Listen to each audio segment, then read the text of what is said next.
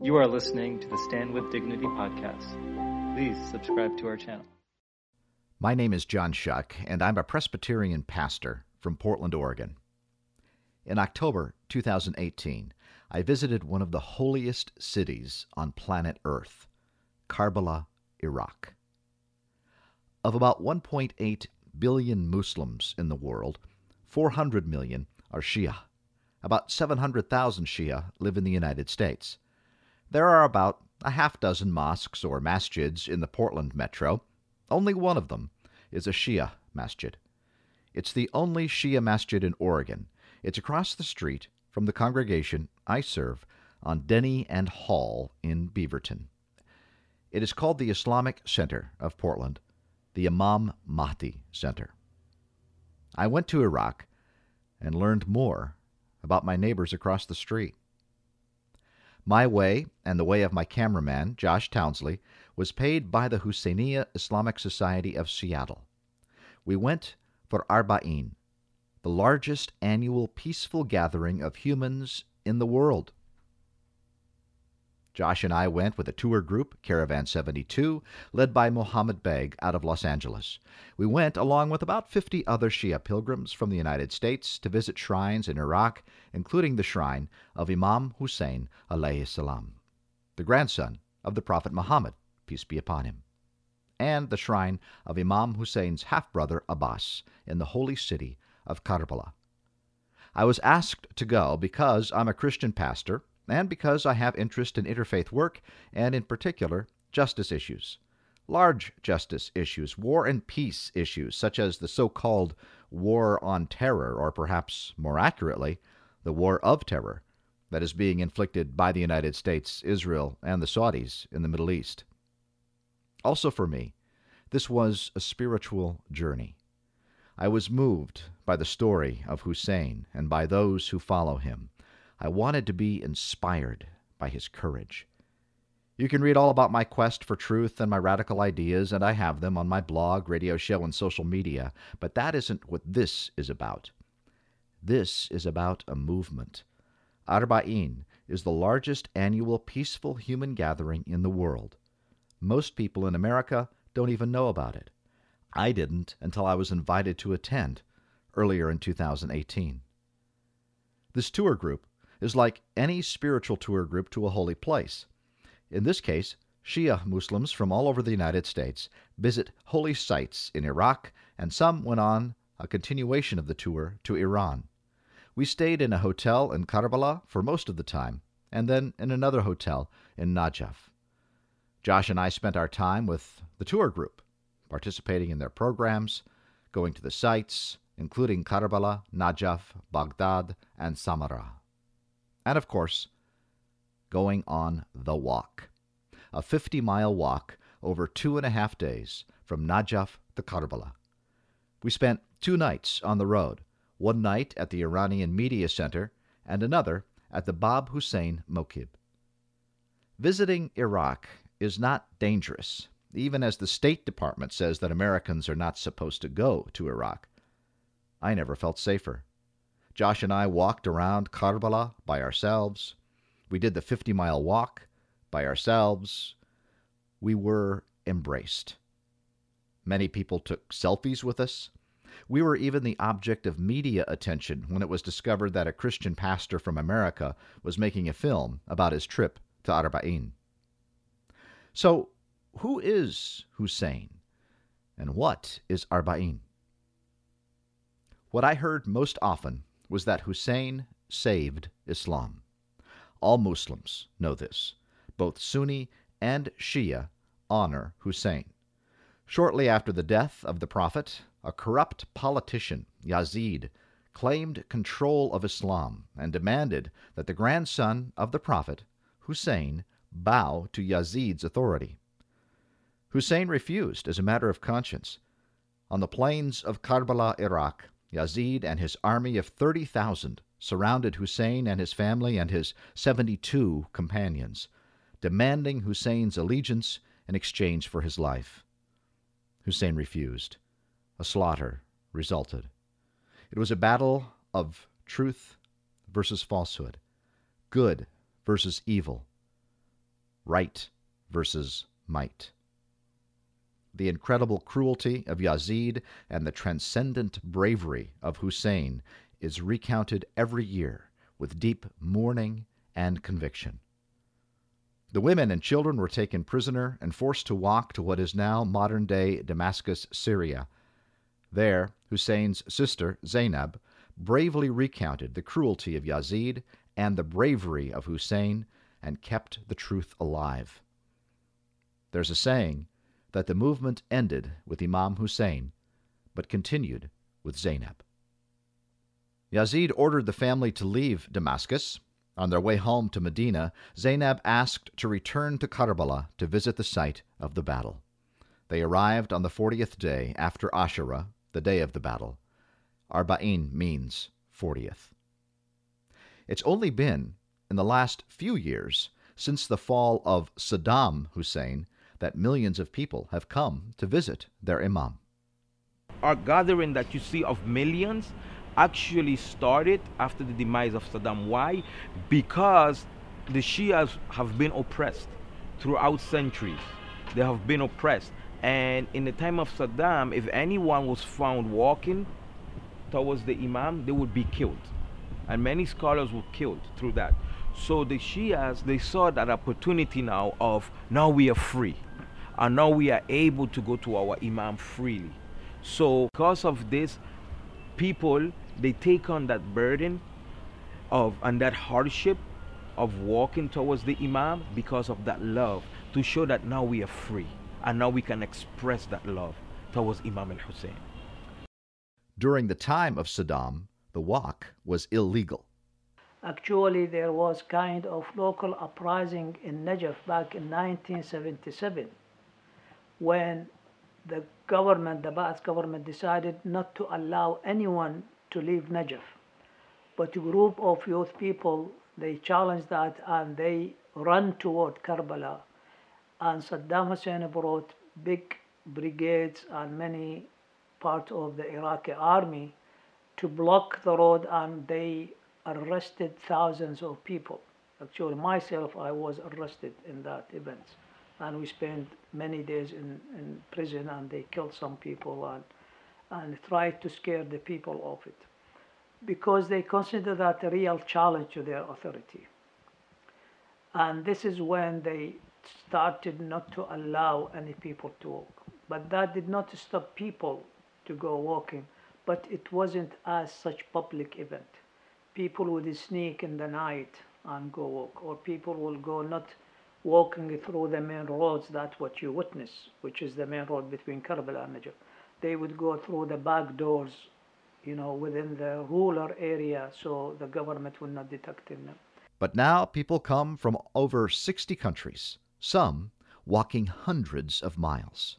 This walk that's happening right now is uh, a new phenomenon. And it, it didn't start by any planning no one planned it. It's just that after years of subjugation under Saddam, people were not even allowed to mourn and cry. No one was allowed to come here to even show their love. So after years of subjugation, when freedom was found, it just happened that people, when Arba'in came around, they just felt that, you know what, I'm just to go. They left their homes and started walking. They didn't want to take a bus or anything. They just started walking.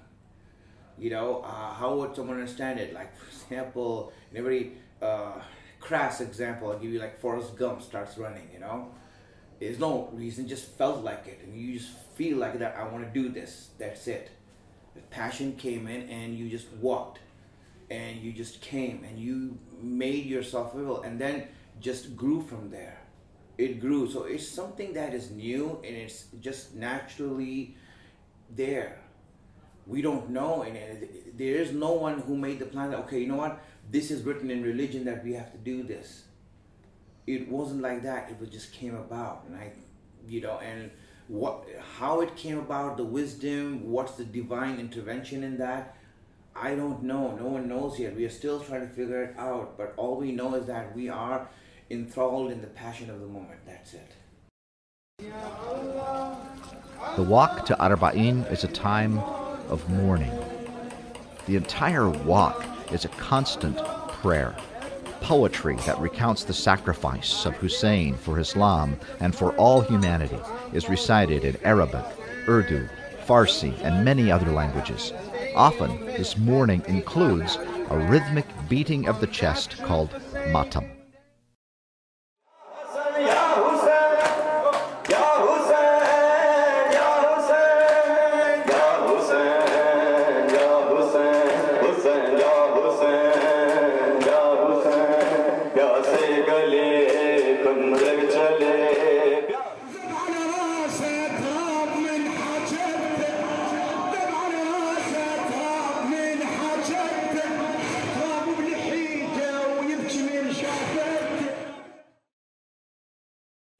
So right from the start, right, there was there's truth and there's falsehood. With Imam Hussein is the same thing. You see, he stood for truth, there was truth in him, and then there's falsehood that was out there. So as this truth and falsehood, they come and meet, falsehood on that day of Ashura, the army there on Ashura, when they killed Imam Hussein and they captured his family, they started beating drums of victory and they proclaim to the world that they won and Hussein has lost.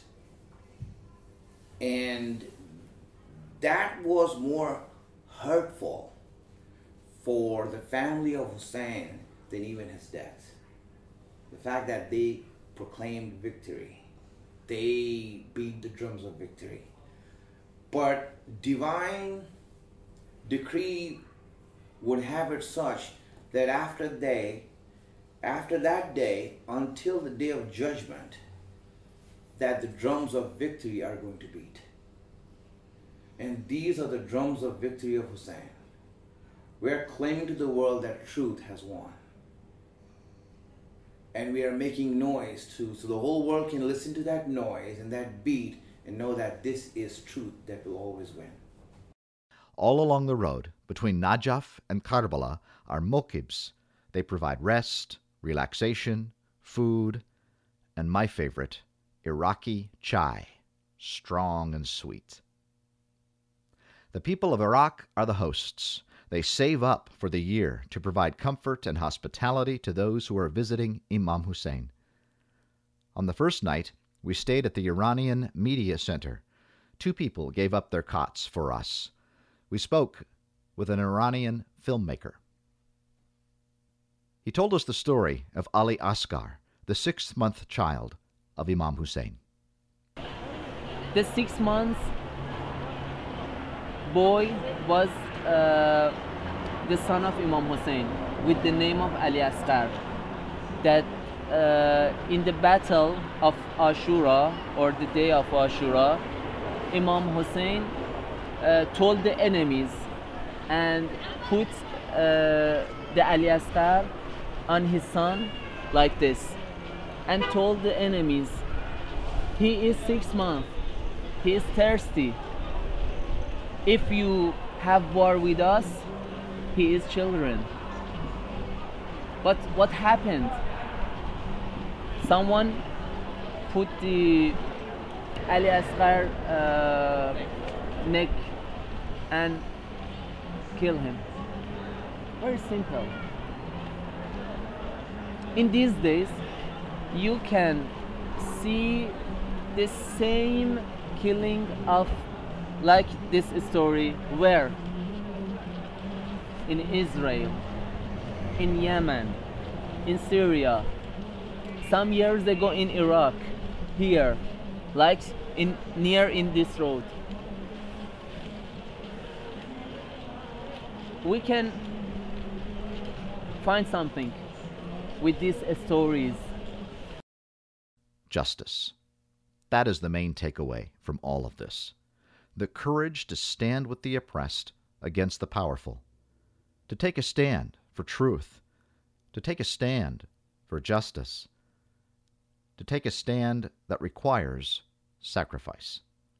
That is the essence of Imam Hussein alayhi salam and true Islam. And true humanity. On the walk between Najaf and Karbala are pillars every 50 meters. On each pillar is a poster of a martyr, a young man who lost his life fighting ISIS.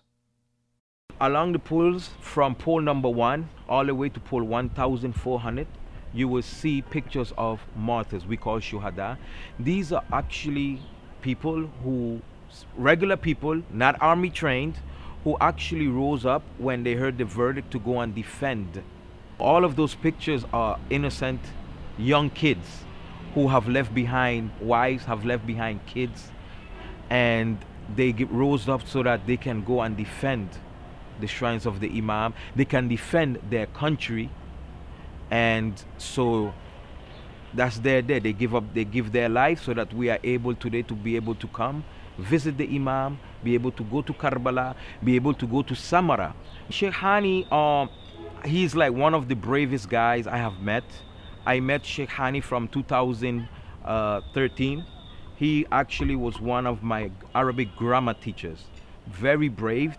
Um, he always had a problem with um, Wahhabis because he's from an area in Baghdad where a lot of his family members have been killed through explosions. So he always had this, this I would say, bravery of always going and fighting off these enemies. So when he had the opportunity to go and fight, he didn't look back. He told us in class that, you know what, I'm leaving tomorrow and I will not come back. And I remember seeing him, I remember seeing him a week, three days before he died. I saw him and subhanallah, I saw him and we hugged and he said, I'm going back and he never came back. This 50 mile walk from Najaf to Karbala is not easy. It is wall to wall, people in the desert heat. But walking does offer time for reflection. It was important to me to do the walk, even more so than to make a movie. This was a spiritual visit for me.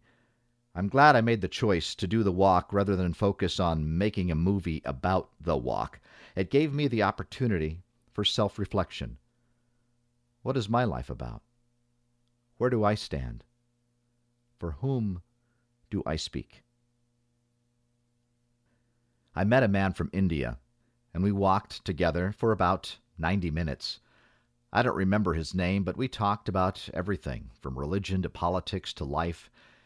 It was a breath of fresh air to be able to have conversations about things that matter with someone from the other side of the world. It was one of many gifts I received on this road to Karbala. We have been making this walk. Uh, continuously, we have been thinking that, or looking around, that everyone is walking in one direction, which is towards Karbala, which is towards Imam Hussein. And I think it's very symbolic and metaphorical that even in our lives, you know, the duration that we are in this world, uh, we all need to be walking in one direction, which is, in, in our belief, which is najat, which is to uh, be free of this world and be with Imam Hussein and all the Ahl Bayt and all the prophets and uh, be with, with God. And the way to do that is to have that singular focus in one direction towards the truth, towards the, even in the Quran, which says that you be on the right path, be on the righteous path. And this feels like that's what we are on. We are on this righteous path. Everyone is moving in that same direction. Everyone has this dedication. Everyone has this intense love for Imam Hussein, which is drawing them all. Uh, we saw young and old and uh, people who can't walk, they don't have shoes. Doesn't matter. They're all going there. There's some kind of love which is drawing them in. On the second night, we stayed at the Bab Hussein Mokib. Again, two people gave up their mats for us. This is a huge mokib with sleeping accommodations for 4,500 people. Karbala, Iraq is not a wealthy city. The electricity goes off and on, the water is bottled, yet the city receives 15 million people during a two week period. It's as if the streets themselves expand. You know, when the companions of Jesus came to him and they wanted to see a sign, and they said, Show us a sign. And The sign was the table spread, the Last Supper, we call it. And from a piece of bread, he was able to feed how many people? We see it here, the same thing. The same thing here. You will see that these people throughout the year don't got nothing. And even myself, I ask myself this question how, when it comes to Arba'in, how can these people host 40 million, 30 million people? Like you said, the sewage is bad, the roads are bad, I mean, the infrastructure is bad, but you will see that in this walk, this two weeks or week of, of people coming here, you will see that everything is free. They give their houses, they give every little thing that they got, they give it. How? It's a miracle from God. I this is something that is unexplainable, just like the table spread, you know. And um, I mean, I, I this is something that buzzing my head every time, just thinking how many animals they killed, how many uh, uh, uh, food they give, how many water they give, and then you will see out after Arba'in they go back to suffering. But when it comes to Arba'in, it's like you will think that everybody in Iraq is rich.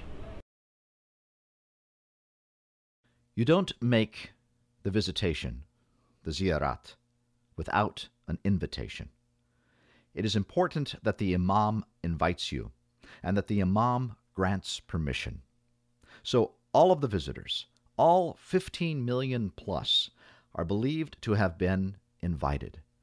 No visitor is unwelcome. No visitor is anything less than a blessed beloved of Allah. Of course, you feed them. Of course, you shelter them. Of course, you care for their needs. You love them because they are on a divine mission, a sacred journey in which they will be blessed, be a blessing to the world, and you will have a part in that. Not because there's anything extra special about you, but because, inshallah, you do it for the love of Hussein alayhi salam. The people of Iraq know this. Whether you are making the ziyarat or serving those who do, it is a divine interplay, an unchoreographed dance of love. But lest we get caught up in the romance of it, let us remember who is this Imam who invites visitors from all over the entire world?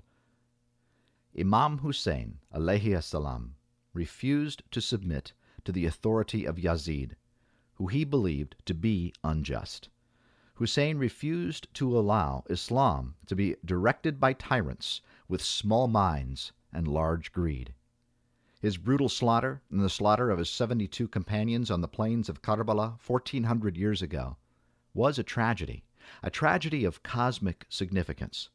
But it was something else. It is a victory. It is a tragedy that repeats itself all over the world, and it is a victory in the hearts of those who will not allow that tragedy to be the final word on the matter. The invitation to visit Hussein alayhi salam is the invitation from his own lips. As the battle ended and Hussein faced his own end, he called out to the world, to future generations, Is there anyone who will help me? The response is from any in the world regardless of religion or culture or language. Labek, Ya Hussein. Here I am, Hussein.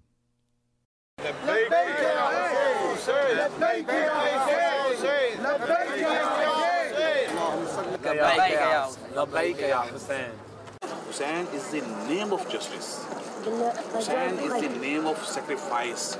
Hussein is the name of braveness.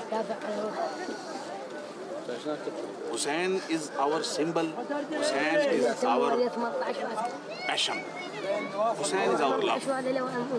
Labek, Ya Hussein. Here I am, Hussein, can mean so many things in a world that is soaked in the blood of injustice.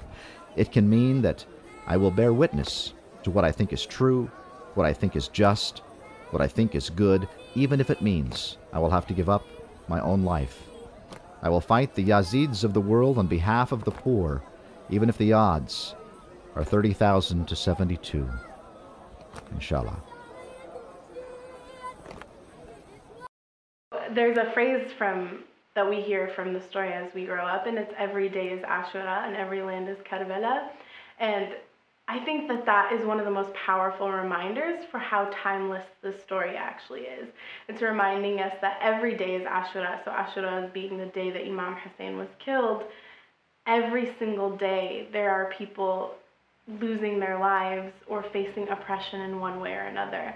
And every land is Karbala. It's happening everywhere in the world, even here in Portland, you know, in the United States, in these in the developed countries, there's oppression happening everywhere and in every single generation. I don't want to leave with a false impression. I was embraced, but that should not be mistaken for it's all good. It's not all good. The United States has rained destruction and death on Iraq.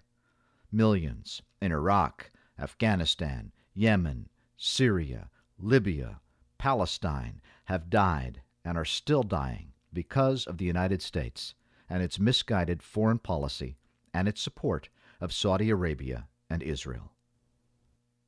War drums continue to beat against Iran for no good reason. I came as an ambassador I hope others will come. I hope American media will come. I hope other Christian pastors will come. Come and see. See what is happening. Talk with real people and be advocates of true peace. Peace that comes from justice.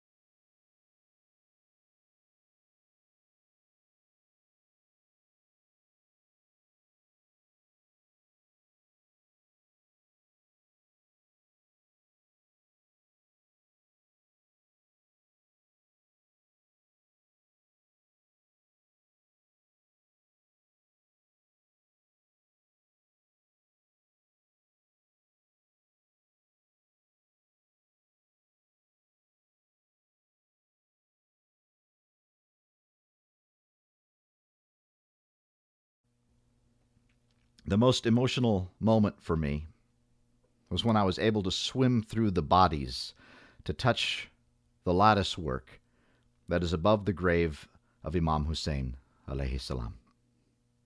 I couldn't quite reach it. A hand took mine and pushed it against the lattice work. I looked at the person who helped me. Our eyes met and I felt a surge of emotion. It was as if Imam Hussein alayhi salam was calling me to give myself for truth. I'm a Christian, I'm a Christian pastor, but because of my encounter with Imam Hussein alayhi salam, I have received a renewed faith in the work of Jesus and Hussein, peace be upon them both, for justice and truth. Jesus and Hussein are brothers. They are one if the human race is going to survive, we all must be one.